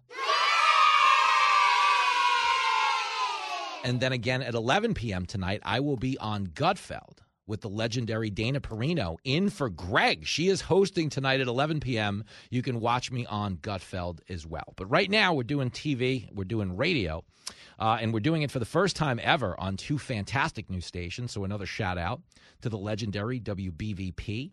Uh, out in Beaver Falls, Pennsylvania, and of course WMBA in Ambridge, Pennsylvania as well. Those call letters being 12:30 a.m and 99.3 FM, 1460 AM, and 95.7 FM. So if you're in that area, if you're at the Polish Falcons Club with my Uncle Sam drinking Boilermakers, hola! Good to have you on board. This is kind of a big deal. I'm going to try not to get emotional. But uh, I'm in a bad place emotionally because we got more disgusting race baiting coming from the left over the weekend. Democrats just call everyone racist so they go along with their stupid ideas. A lot of people feel that way. But in this particular moment, it's very frustrating because we got to a place in this country right now where a lot of people, especially if they are on the left, and again, I don't care. I'm a, I'm, you know, I'm a talk show host. I'm not an activist. I don't care how you vote. It's just not my gig. And I shouldn't be in charge. I'm a 44 year old man who plays video games. There's no world where I should be in charge of our democracy. I admire your honesty. Okay, but the thing with the race baiting, and this goes all the way back to, you know, voter suppression claims by Joe Biden and even Stacey Abrams. Stacey Abrams is full of If you remember, they moved the Major League All Star game last summer. They moved it because Georgia and their new uh, early voting law uh, demanded voter ID, something that was supported by over 80% of the American public, including 77% of the black community. Why did they support voter ID laws? Because it would be insulting to any group of people to assert that they weren't capable of getting an ID, mainly because you can't participate in the world if you can't get an ID. You can't open a bank account, can't drive a car, can't rent a car, you can't board a plane. This is a Dr. Seuss book. You can't go on a train, can't go on a boat, you can't hang out with a goat. You can't do anything. You need an ID. Okay, if you want to get vaccinated, you need an ID. There's nobody participating in polite society that doesn't have ID. But they told us that Georgia's early voting law was suppressing the vote. And what did we find out so far in this early voting since it began down in the Peach State?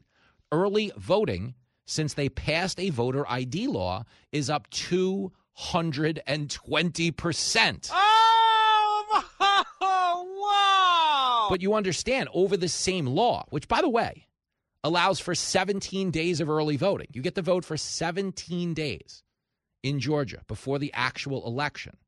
Joe Biden, the guy who said that that was Jim Crow on steroids, do you remember that? Said it was Jim Crow on steroids what they're doing in Georgia. This is Jim Crow on steroids, what they're doing in, in Georgia and 40 other states. Yo, man, Jim Crow was the, one of the darkest periods in the history of our nation. And it's so insulting to not only the victims, but the people who fought, protested, got killed, got arrested, got their heads kicked in to integrate schools and to end Jim Crow.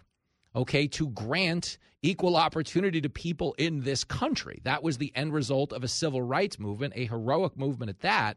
And you really denigrate the achievement of that, the integration of our society, when you say that asking someone to show a driver's license is the same as burning down their house or attacking them with a mob or dogs or charging them a, a poll tax or a literacy clause or a grandfather clause. Jim Crow was designed to suppress the vote. What voter ID laws are designed to do is to ascertain that the vote is valid and legal. When you're right, you're right, and you're right. But they gaslit the country along racial lines, and it's really toxic because we live in an era where people's emotions are their facts. If you tell people something's racist and bad, okay, and they believe it emotionally, yes, they're going to act out. They're going to be angry. I'd be angry too. Who could possibly condone racism?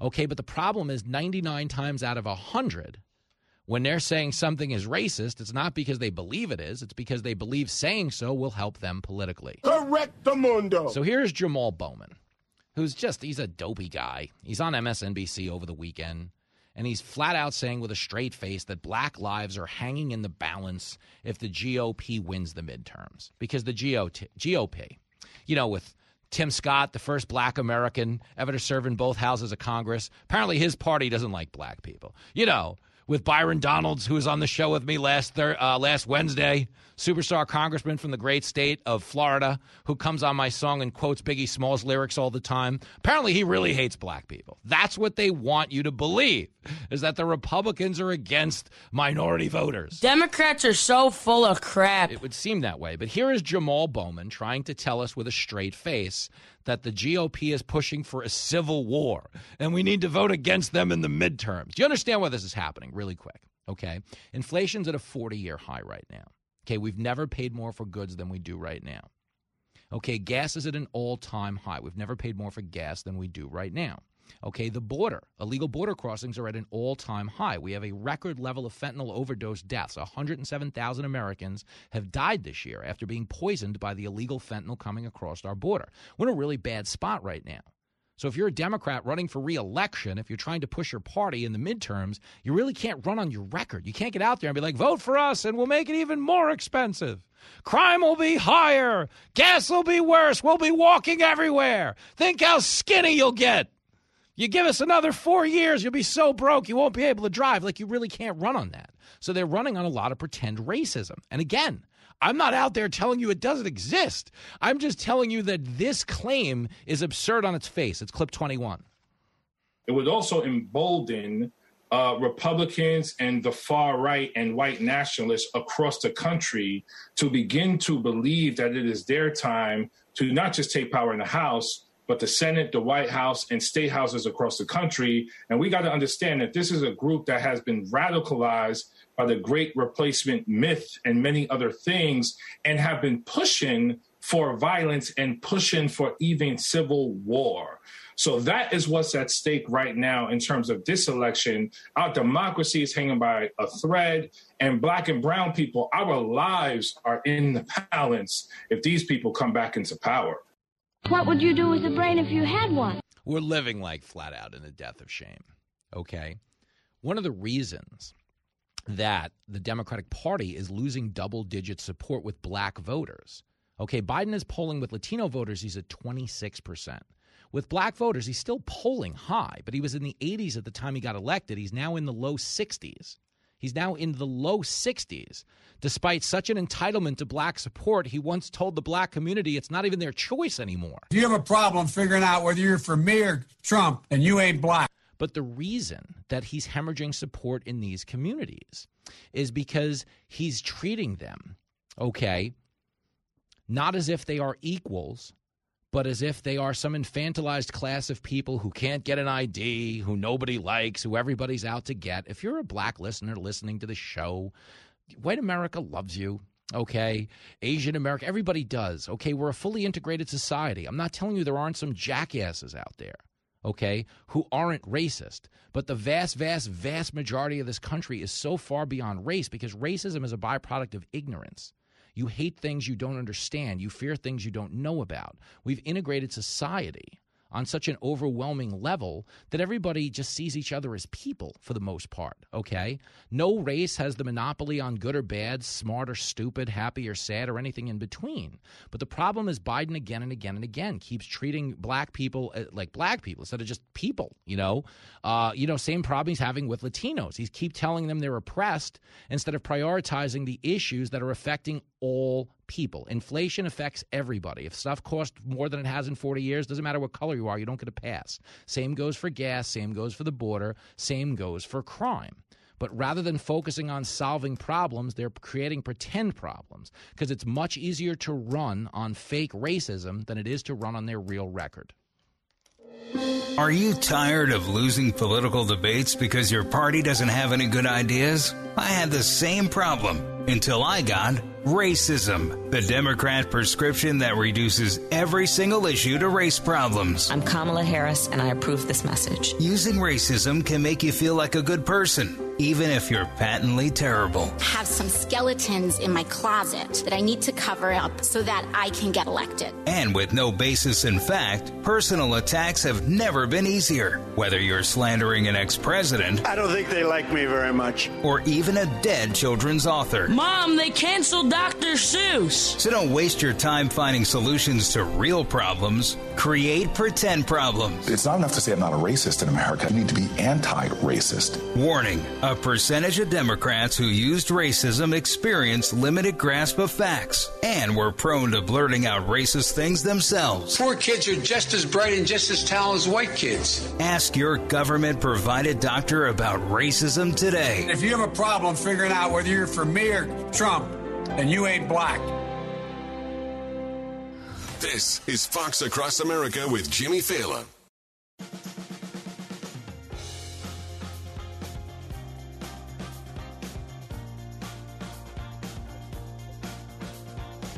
It is Fox Across America with Jimmy Failla. We're a little iffy about booking this next guest. We love the guy, but the challenge here is it's business hours, which means there's a very good chance he might have been at a bar. But uh, he joins us now from the payphone out front. Chris Bedford, senior editor at the Federalist. He is back on the show. Hey, man. I, I'm, I'm holding off to the bar because I got some live music tonight at my next door pub.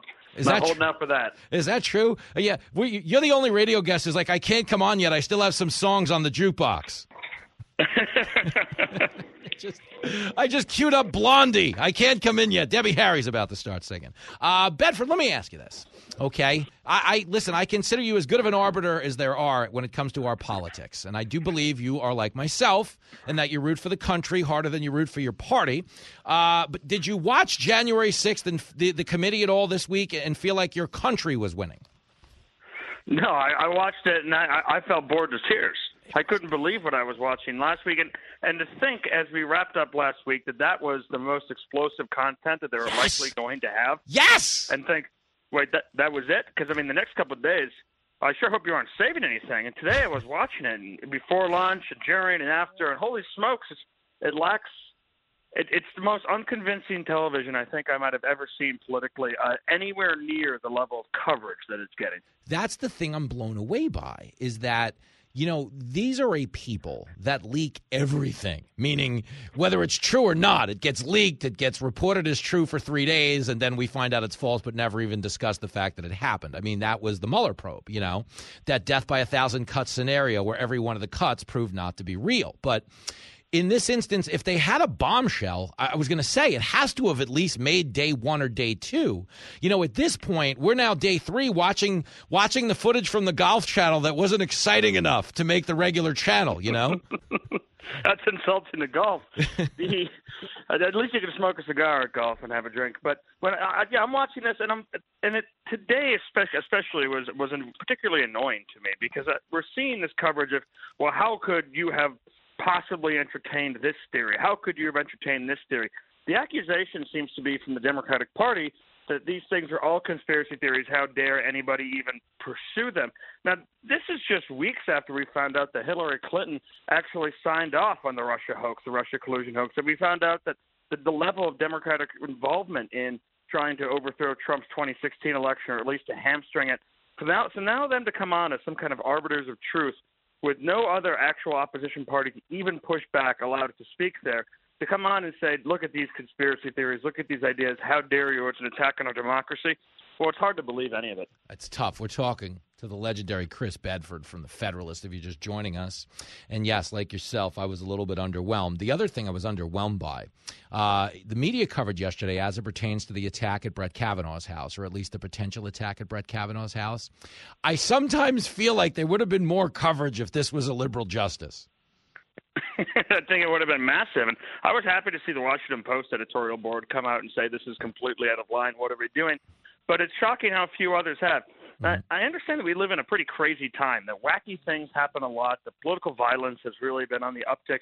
But this, what, what we're seeing attacking the justices, actually even stands out in today's times. And I'm worried that too many people aren't even noticing because of all the, the noise, the white noise around them. But to have a decision, a Supreme Court decision, leaked intentionally by a clerk or a justice to try and undermine and cause this firestorm and change a decision, then to have over a dozen uh, uh, Christian charities out there that just try to help single mothers and struggling young parents raise their children, have them be firebombed and have them be vandalized in the country over the last few weeks. To have a justice have uh, have a, a, a murderer, a potential murderer, wannabe murderer, travel cross state lines with a, with weapons and, and zip ties to attack a justice and his family and their home in an attempt to change his decision, and the entire time along the way, to have the White House spokespeople coming out and saying, "Well, we we just we don't want to get involved with this. There's nothing for, there's nothing to see here." To have them come out like that, to have the Speaker of the House, Nancy Pelosi, say, "Well, the justices are under no threats. We're not. We're going to slow walk legislation to protect them." That's really different from anything we've seen before. That's that's even different from the tolerance that we saw for uh, for the 2020 riots in the Democratic Party, because this is an actually targeted political movement against individual people, against Christian charities trying to change a Supreme Court ruling, I, I think folks are missing just how orchestrated this effort is, just how violent it is, and just how abnormal it is. Yeah, it's bad. I mean, but I'm of two minds, okay? Because I'm obviously against it. And as you said, it should never happen, nor should it be condoned. But at the same time, if you've seen some of the video footage, a lot of these people do need the exercise of marching. You know what I'm saying? the, uh, the, the the pro-abortion rallies are truly ugly things. And if this if the, if the idea of protest is to convince people or to sway people or to show another point of view, then they're doing the exact opposite of that. The, the, the to look at the the vitriol, to read the signs, to see the clothing, to see the the human beings themselves who are screaming and shrieking these things you might you might you might have gone to an, a pro-abortion protest thinking, well, this is about choice, and you come away thinking, wow, that actually was kind of satanic. It's exactly what people have been saying. As it turns out, I didn't believe it, but now I do. So does that mean you won't be taking toddlers to a drag show this weekend? I don't think so. At least not in Florida. That's too funny, man. Dude, there's never been a dumber time to be alive. And I, I, I bring, honestly, I bring you on because I always try to be self-aware and ask myself, like, am I the crazy person? And the fact that you're willing to co-sign that I'm not, or at least not for these reasons, means a lot, Bedford. I just want to say that before I lose you. Um, we'll do it again soon, brother. Give my best to the bar, okay? Thank you. We'll see you soon. You too. There he goes. The great Chris Bedford. There we go. Back after this with a big report on Fox Across America.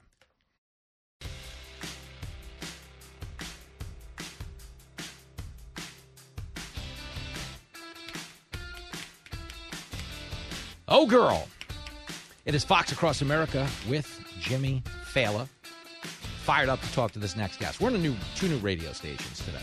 If you're just joining us, we are broadcasting out in Beaver Falls, Pennsylvania, and Ambridge, Pennsylvania, for the first time in history. They are, of course, fine, fabulous suburbs of the great city of Pittsburgh. My whole family on my mother's side originates in Ambridge, Pennsylvania. My uncle Sam and the Polish Falcons.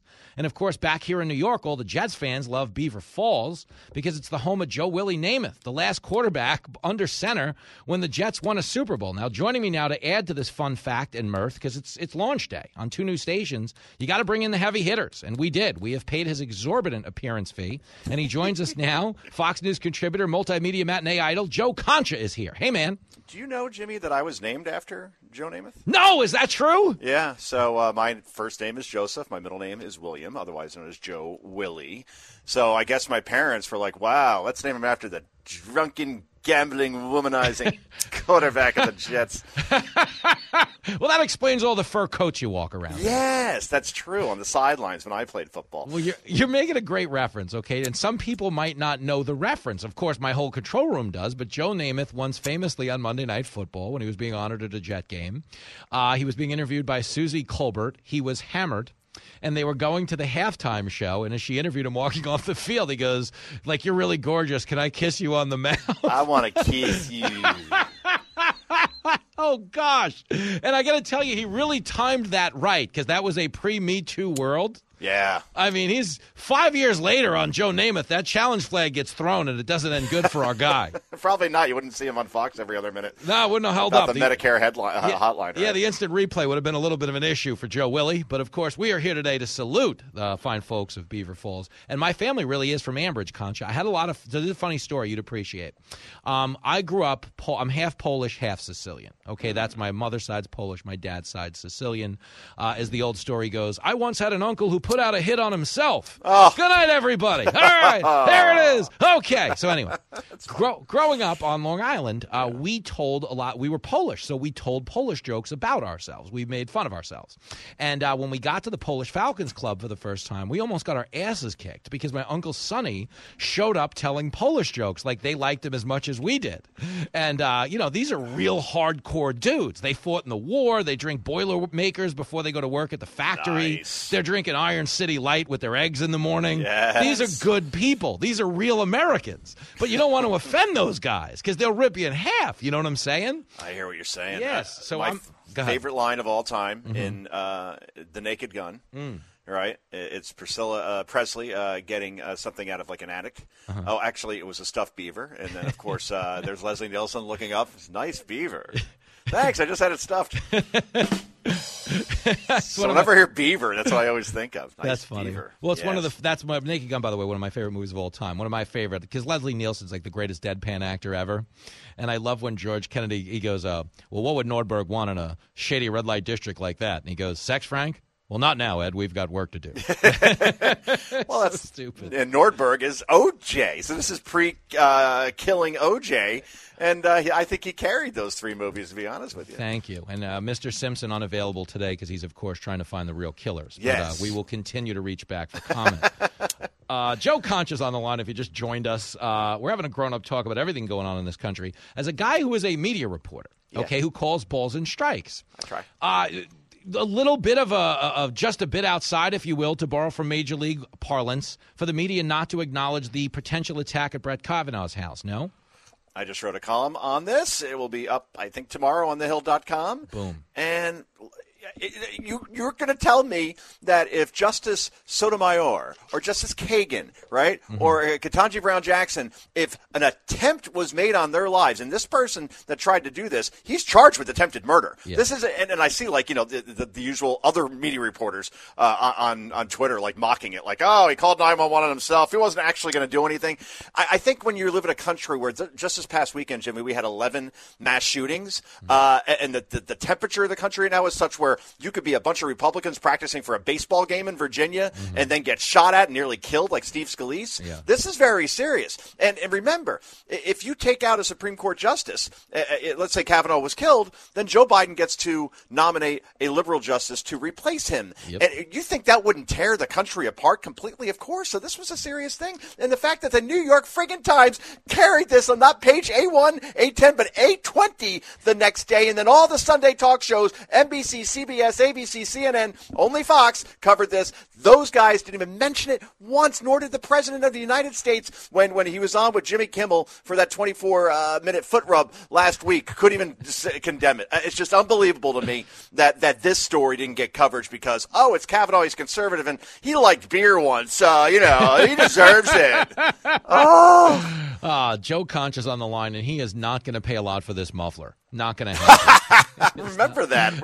Good commercial. That was like Midas or something like that. Midas or Meineke. I'm not going to pay a lot for this muffler. No, I'm with you. I, I feel the same way. But in this instance, we are paying a lot for this muffler because we're paying with our integrity. And like you said, it, it is to the detriment of the whole country that there's a double standard on political violence. And I think that's the issue a lot of people have with January 6th is there's nobody on the right being like, yeah, it was good. No, nobody's saying that. You know what I'm saying? We all condemned it. Of course. Uh, we just haven't co-signed what they're trying to retrofit it as, which was an armed attempt to overthrow the government. It wasn't that. It was a lot of things, none of them good, Yeah. but it wasn't that. Now, do you get the feeling? This is what the question I was going to ask. Is we've kind of have like two duds for hearings right now. We were told there's this bombshell. Te- you know, it's not there. Like if they had some type of goods that said Trump coordinated this thing and that's why it went down, I don't feel like that's day three material. I feel like that's that's the opener. No. in prime time, right? Yeah. So you only get a uh, one chance to make a first impression.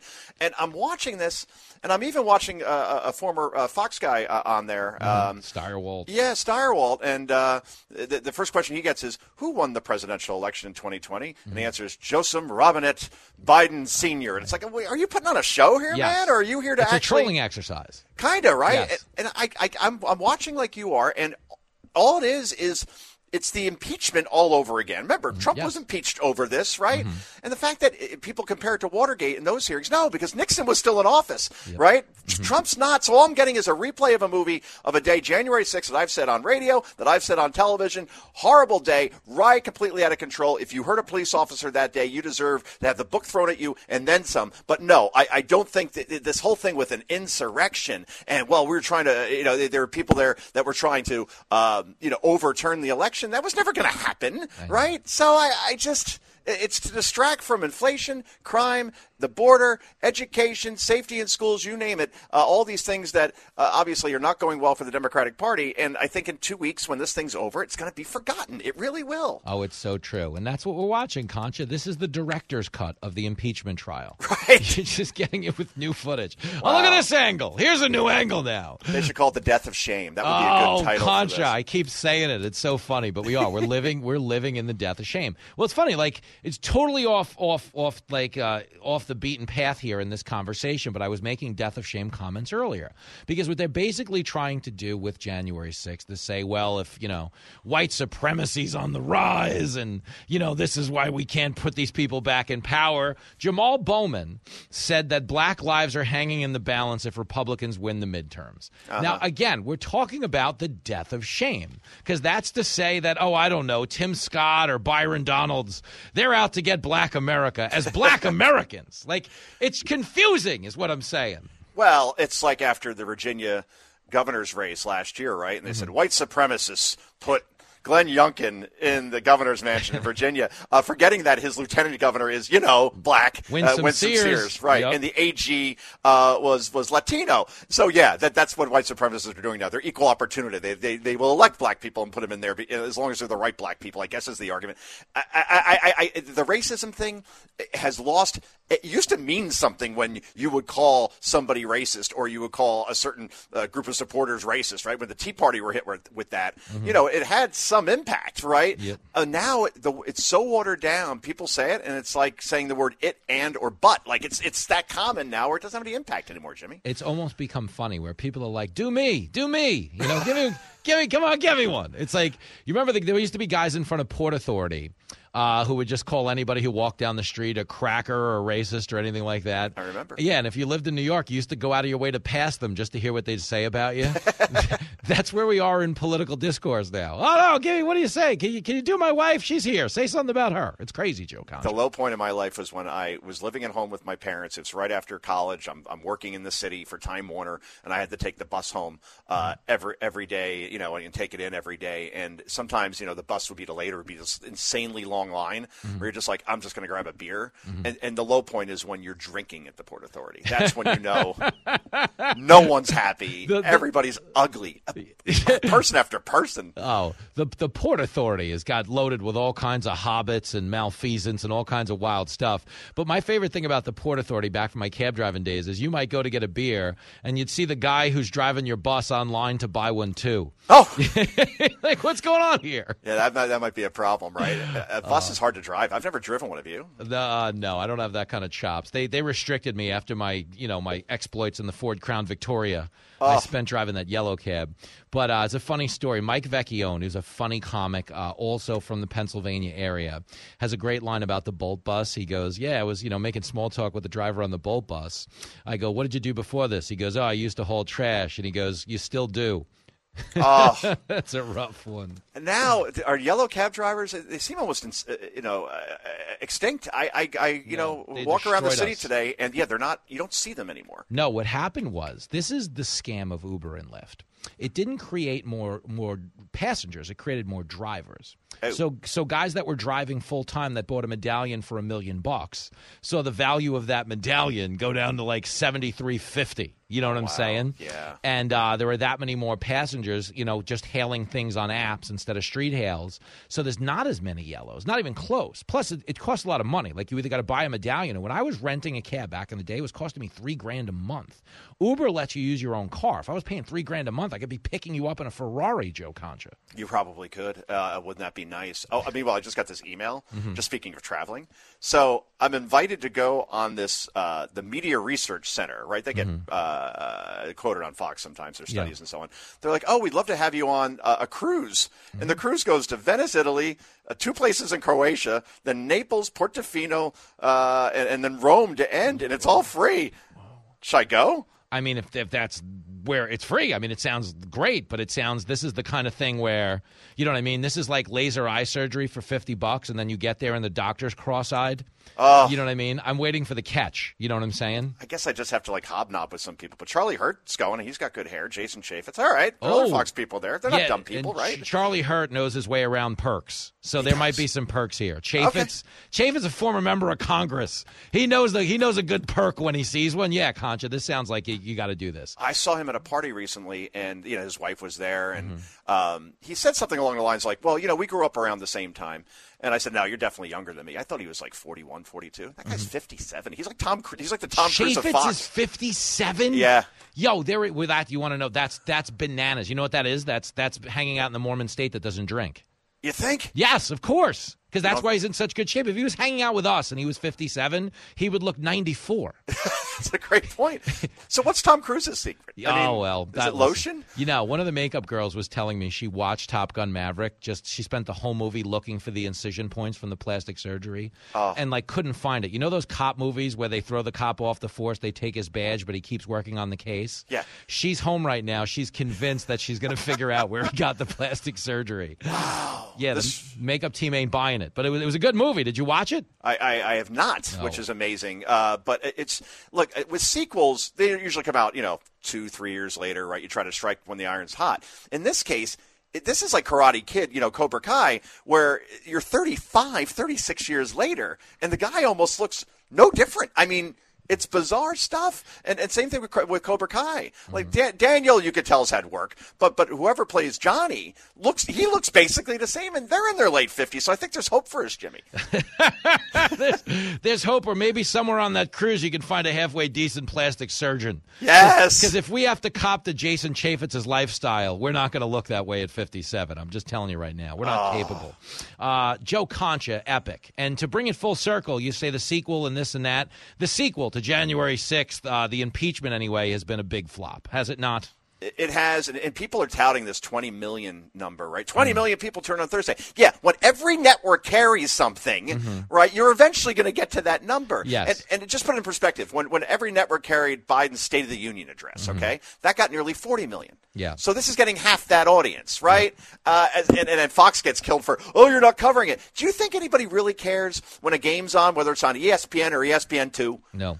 So this whole thing, Fox didn't cover it. Yes, we did. We just happen to have two channels, and we Come on. and we, we we put on another perspective on that time. If you wanted to watch it live, you had that option. If you didn't, if you wanted to watch Tucker or, or, or Sean or Laura's uh, point of view on it, you got that. And I, I love how these people are so hostile to Fox News are telling us how to program the network. Yep. You know, yeah, we'll a- take advice from you. It's a good story. And basically, what Joe Concha is saying is, You can't handle the truth. We wanted a few good men. We settled for one, Joe Concha. Oh, You're the best. great. You want me on that wall. You need me on that wall. there he goes. The Go ahead, really Uh, quick.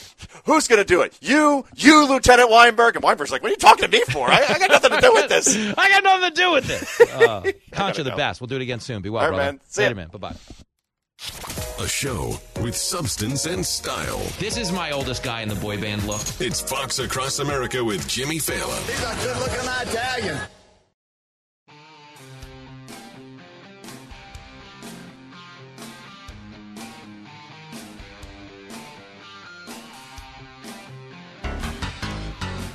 From the makers of Top Gun Maverick comes the spin-off that's taking down the country.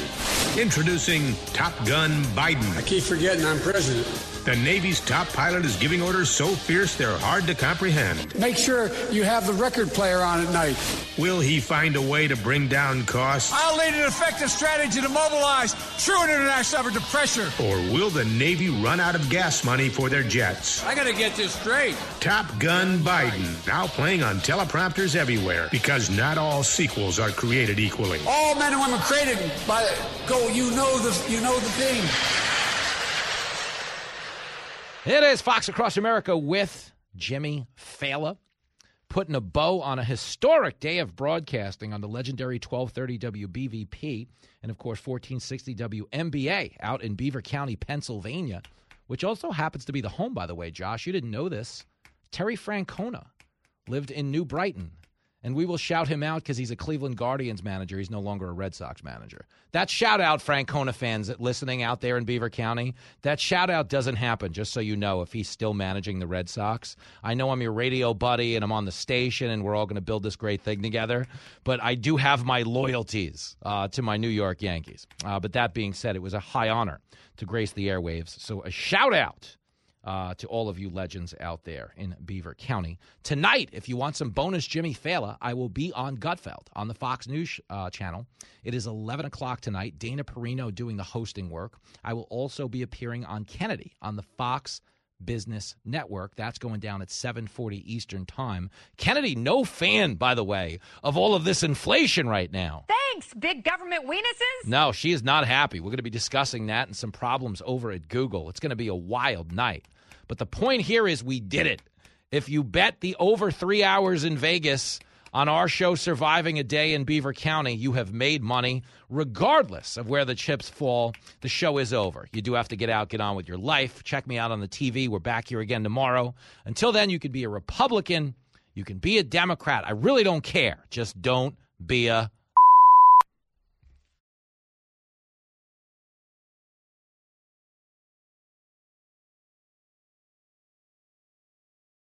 I'm Guy Benson. Join me weekdays at 3 p.m. Eastern as we break down the biggest stories of the day with some of the biggest newsmakers and guests. Listen live on the Fox News app or get the free podcast at GuyBensonShow.com. Listen to the show ad free on Fox News Podcast Plus, on Apple Podcast, Amazon Music with your Prime membership, or subscribe wherever you get your podcasts.